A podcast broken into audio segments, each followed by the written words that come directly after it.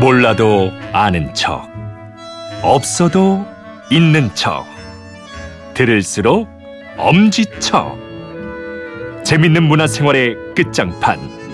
지라시 문화센터 다다 문화센터 다다 문화센터 고품격 문화 라이프를 꿈꾸는 지라시 문화센터의 문을 활짝 열었습니다. 설날의 떡국처럼 맛있고 든든하게 역사 이야기 들려주실 분입니다. 건국대 사학과 신병주 교수님 어서 오세요. 교수님 새해 복 네, 많이 예, 새해 받으세요. 복 많이 받으십시오. 네.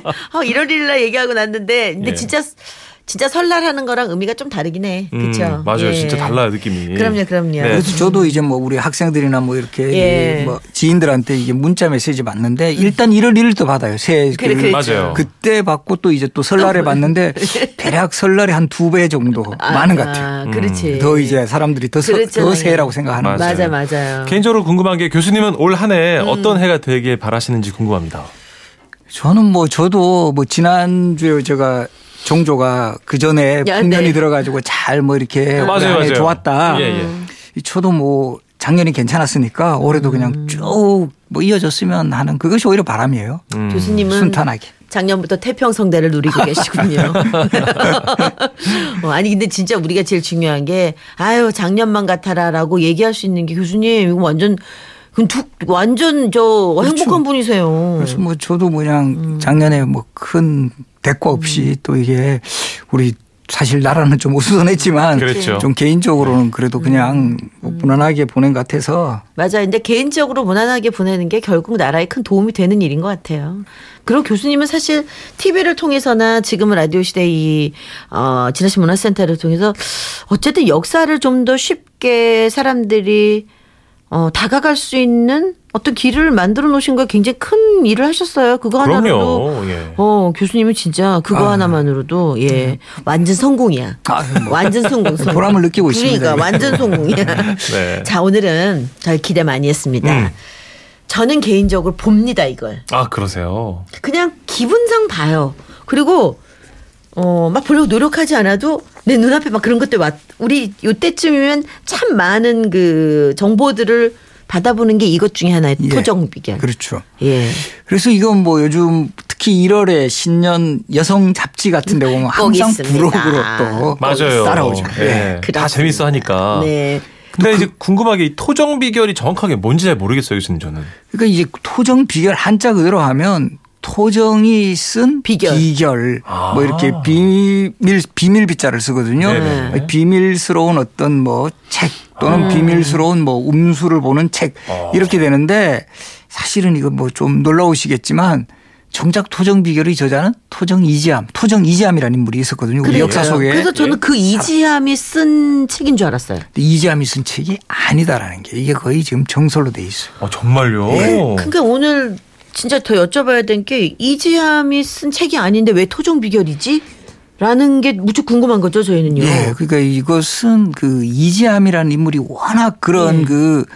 이 주역에도 밝았고 예. 아, 예, 예, 그 뭔가 예. 이렇게 일반 백성들의 어떤 삶을 예언하는 그런 능력도 있었고 어. 이런 그 이지함에 대한 어떤 신화라 그럴까 네, 이런 네, 네. 게쭉 이어져 가지고 음. 어느 시점에 아마도 19세기 이후에 바로 누군가가 이런 비결루이 책을 쓰면서 이잘 팔리려면 음. 예. 토정이라는 이름이 들어가야 된다고 생각했던 거죠. 아. 그래서 아. 이지함은 19세기 사람은 아니잖아요. 그러니까 그렇죠. 더 앞지역이잖아요. 16세기 사람이죠. 그러니까. 아. 근데 우리도 보면 지금 뭐 예를 들어서 갈비집 하면 웬만하면 뭐 마포갈비 이렇게 막 이름 쓰잖아요. 네. 그러면 뭔가 이렇게 어 그치. 이거를 그- 어, 그러니까 가장 빛을 내게 할 그 무언가를 찾는데 그 시대하고 상관없이 갖다 쓰니까. 그렇죠. 그 이름을 결국 가탁했다. 가탁이란 표현을 쓰는데요. 가탁. 임시로 네. 음. 이것을 이제 빌려 썼다라는 거는 그만큼 이재함이라는 인물하고 토정 비결의 연관성 같은 것이 크다라는 걸 또 보여주고 있죠. 아, 그렇군요. 그러니까 이게 교수님 그럼 19세기에 토정 비결 나왔다라는 거를 짐작케 하는 증거물들도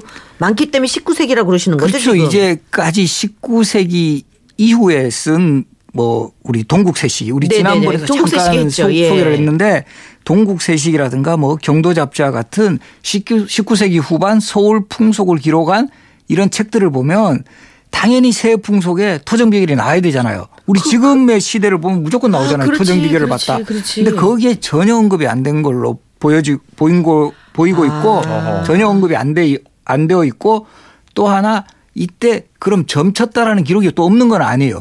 유점을 쳤고 오행점 기억하시죠? 음. 어, 유점 알죠, 쳤다, 알죠. 오행점 예. 쳤다. 그럼 토정 비결 아니잖아, 그건. 이런 기록은 나오는데 토정 비결이 없다는 거는 그 이후에 나온 거다. 없다라는 그 당시에까지는 아, 토정 비결이 진짜. 유행하지 않았다라는 거죠. 결론적으로. 아, 역사학적으로는 그렇게 아 그래서 그 시기를 점칠 수가 있는 거군요. 그래서 참고로 아. 네. 제가 한 거의 10년 전 네, 네. 정도에 이지함 평전이라는 책을 썼거든요. 예. 토정 이지함의 평전. 아, 그래서 선생님께서요? 바로 이 이야기를 써놨어요. 어. 아, 전문가시네, 또. 그래서 그러니까. 많은 사람들이 네. 어 진짜인가? 그래서 저도 이거 정말 힘들었습니다. 이게 증거를 음. 어쨌든 증거를 그 제대로 그 파악을 해야 되니까. 예. 네. 아니 근데 토종 비결은 성경처럼 음.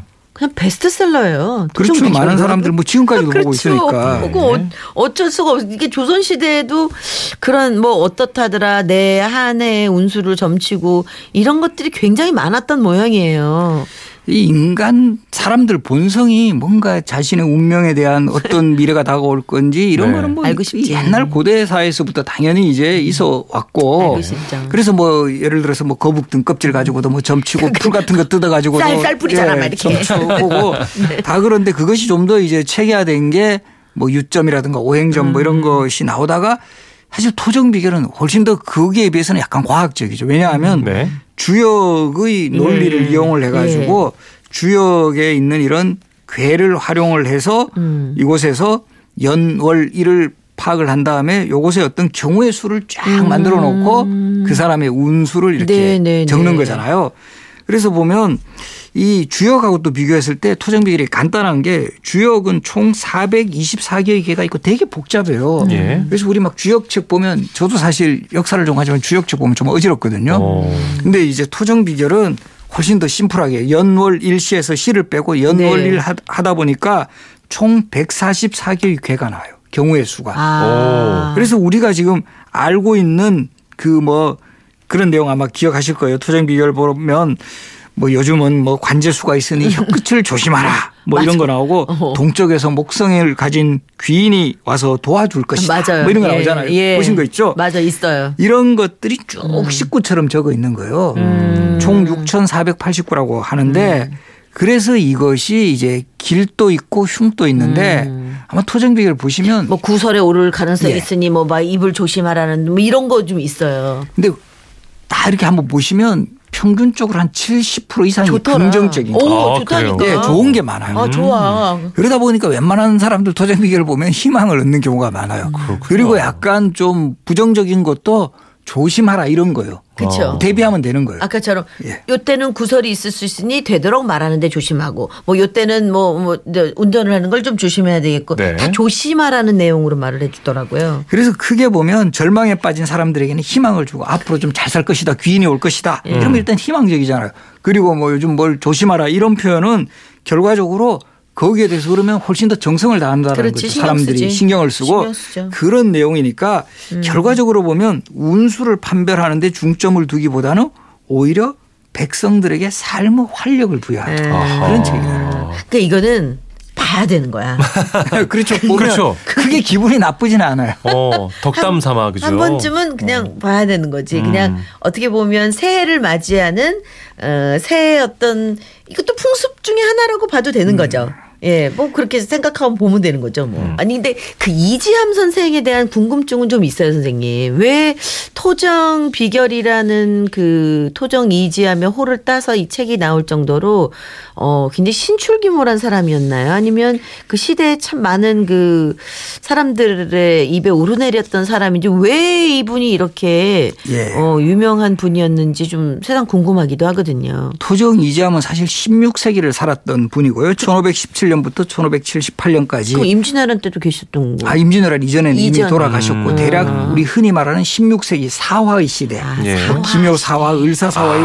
일어나고 사화. 했을 때 암울할 텐데. 그래서 실제 토종 이지함에 관한 기록에 보면 장인이 무슨 정치적으로 큰 화를 당할 것이다라는 것을 예견을 하고 피신했다라는 그런 기록도 나오고요. 어. 상당히 그런데도 일가견이 있었지만 기본적으로는 이지함은 한산이시고 명문가의 후손이에요. 우리가 이런 사람 같으면 아. 되게 또 좀 신분이 좀 천하고 뭐 네. 유랑생활하고 그랬을 것 같아요. 그리고 이지함에 관한 이미지 보면 항상 그 야사에는 나오는데 음. 솥 같은 걸로 만든 관을 쓰고 철관을 쓰고 다녔다 그래요. 기인이구나 또. 예.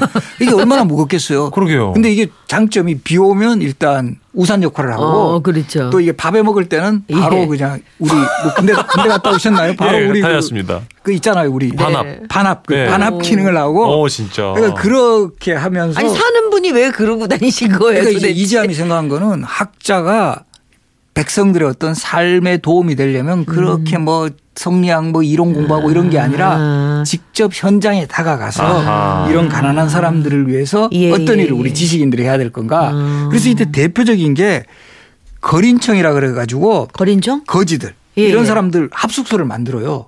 뭐 요즘으로 치면 노숙사, 아, 그치, 그치. 노숙자 예, 예, 맞아, 있어요. 재활 기관 재활센터 같은 거. 딱그 정말. 센터에 시초를 만든 사람이 그 이지함이에요. 어이. 그런 거 보면 어, 굉장히 그 관리적인 마인드가 굉장히 많았던 예. 거의 왕 마인드인데요. 백성을 두루두루 살펴. 그렇죠. 백성을 두루 살피고 이런 역할들을 계속 해나가면서 또 실제 상소문 같은 것을 올릴 때도 상당히 그 시대로 보면은 진보적인 음. 이때 이재함이 올린 상소문에 막 이런 내용이 있어요. 이제 농업이 국가의 기본 산업이긴 맞지만 농업 경제만으로는 한계가 있다. 예. 그래서 우리가 해양 자원, 어. 수산업 이런 쪽 개발해야 되고 음. 광산 개발 같은 거, 아 그래. 옥도 캐고 은떡 캐고 이런 거 해야 된다. 이 상당히 마인드가 이 좀 수공업 쪽에도 관심을 가지고 또 소금을 캐 가지고 이거를 우리가 어. 국부 국가의 부로 확산을 해 가지고 이것을 우리 산업에 적용을 해야 된다. 이야. 똑똑한 예. 분이셨구나. 그래서 우리 보면 국부로 나면 영국의 영자학자 아담 스미스 아담 생각하잖아요. 스미스. 예. 네. 국부론인데 우리 예, 그래서 예. 딱 우리가 이런 게 보면 매번 뭐 국사나 세계사 공부하면서 아담 스미스 국부로 예. 하면서 아 저런 서양에는 저런 학자가 있었고 학자가 있는데. 예. 예. 근데 사실은 이장 같은 사람도 사실 국부론자예요 전형적인. 야. 처음 듣는 거예요. 거의 네. 토정 비결로만 아, 어스- 아름 이지함이라는 이름을 안 거지. 맞아요. 국부론까지 연결될 그런 인물이라는 생각은 전혀 못했었거든요. 그 제가 책 썼다 그랬잖아요. 아. 네네. 아. 이재함 병전에 바로 이런 내용들. 이재함을 우리가 이런 기인으로만 알 게 아니라 네네. 바로 이런 경제학자 그리고 정말 백성을 생각해가 그 시대에 뭔가 이런 우리 조선후기 마치 실학자 같은 음. 실학 어, 맞네 이런 실학자네요. 모습을 보이잖아요. 아, 그러네요. 음. 예. 그래서 이런 인물을 우리가 제대로 기억을 하면 오히려 어떤 측면에서는 이재함이 너무 토정비결의 유명세를 타는 바람에 너무 기인적이고 점잘 치는 사람으로 네. 야사에 많이 그렇죠. 나왔죠. 그런 인식이 돼버리는데 실질적으로는 그런 이면보다는 더 경제학자로서 예. 국부론자로서 정말 백성들을 구체적으로 잘 도와주기 위해서 어. 삶의 현장에 그리고 이 지식인이 직접 그 속에 들어갔다라는 점이 중요하다는 거죠. 예. 근데 그거를 나라에서 어떤 관직으로나마 뭐 이렇게 좀 보상을 받았다던가 등용이 됐다던가 좀 그런 삶을 사셨어요? 아니면 그냥 야인으로 사셨어요? 다행히 조선시대 의외로 이런 게 있어요. 이렇게 능력 있고 이런 사람들이 제야에 떠돌고 있으면 이런 네. 사람들을 국가에서 요즘 표현하면 특채하는 제도가 있어요. 특채. 진짜요? 유일 등용책이라 그러는데 별게 다 있었구나. 특채 제도가 있어요. 오. 그러면 이 특채를 하면 대략 지방의 시장이나 군수직을 줘요. 예. 어. 그래서 음. 이 토정 이재함 또 아산 포천영감 한번 지금 저 우리 경기도 포천 있죠. 네네네네. 거기에 포천영감직을 잠시 맡았고 그다음에 저 충청도에 가면 아산 있죠. 아산 네네. 우리 현충사 있는 네. 이수영 군 네. 거기에 있는 아산영감 이렇게 두 번 지방관직을 맡았고 그때 이재함이 아산영감 있을 때는 거린청 세웠고 아. 그리고 이 포천영감 있을 때는 바로 이런 지방에서 우리가 이런 이런 대책을 해와야 음. 됩니다라는 상소문을 올리고 아까 제가 말씀드린 그런 국부 정책을 표시했죠. 아, 네. 이런 분이신데 야사에 얼마나 많이 등장을 하셨겠어요.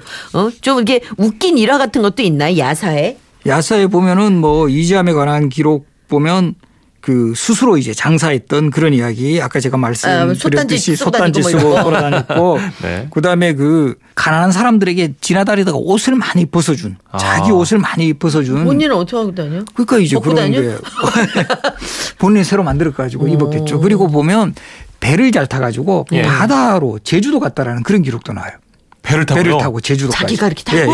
그러니까 이, 이 토정 이지함이라는 사람이 이 바다하고도 되게 아. 관련성이 많은 게 고향이 충청도 보령이에요. 저 바닷가잖아요. 지금 서천 그쵸, 보령 하나. 그쵸, 그쵸. 쪽이고 갯벌 쪽, 그치. 그래서 이거 어머니 무덤 쓸 때도 이게 무덤이 이제 바닷물이 많이 들어올 거를 예견해 가지고 그 무덤 같은 자리 같은 것도 조정을 음. 네. 했다라는 일화도 있고 그래서 우리 토정이 지금 저 마포구에 가면 토종로라는 거리도 있어요. 알아요? 아, 정, 처음 들었어요. 저 상수동 쪽에 가면 토종로가 있습니다. 아, 진짜? 왜 토종로가 거기 있느냐 하면 예. 이재암이 서울에 와서 살았던 곳이 마포의 흙집으로 집을 지었다. 흙으로 만든 정자. 그래서 토종이에요. 아, 거기가 그, 그 토종로 바로 그, 그그 자리겠네. 근처에 그 근처. 있었다는 아, 진짜요? 어. 그래서 그 지금 사실 그 이재암이 그 마포 쪽에서는 상당히 그래도 좀 예. 많이 이제 좀 부각시키려고 하고 있는데 우리 지금 그 토종로 같은 것도 한번 음. 걸어보고 바로 한강이 접해 있는 네네네. 그러니까 이재암이 이런 유통 경제라든가 이런 데서도 상당히 해박한데 음. 해박했다. 그런데 또 살아보는 거죠. 음. 아하. 하다 그래서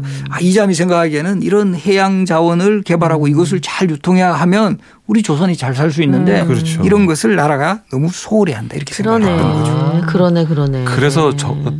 토정이시군요. 음, 토종이지야. 호가, 토종. 어, 호가, 그래서 네. 나중에 토종 비결이라는 이런 아, 이름은 또 거기 토정이라는 호에다가 다시 덧붙여가지고 음. 그렇죠. 네. 토정 비결. 이렇게. 아하. 사실 이런 분이 관리로 있어야 그 나라가 참 그죠? 왕이 나라를 다스리는데 굉장히 큰 힘을 쓸 수 있는 분인데. 이렇게 아까 재밌는 일화 하나 소개해드려 달라고 했는데 바로 네네. 토정 이재함이 처음에 이제 관리 현감으로 부임했을 때.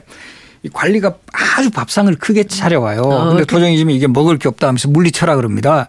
그러니까 이 관리가 생각하기에는 똑바로 진 상을 너무 이게 음식이 부족한가 싶어서 이번에 더 차려가지고 오, 또 바치니까 이것도 또 물려요. 아유. 그래서 나중에 보니까 아주 소박한 이런 밥상을 받았다라는 거죠. 이 내가 관리지만 아하. 어려운 백성도 있는데 나 혼자 이렇게 음. 많은 것을 먹을 수가 없다.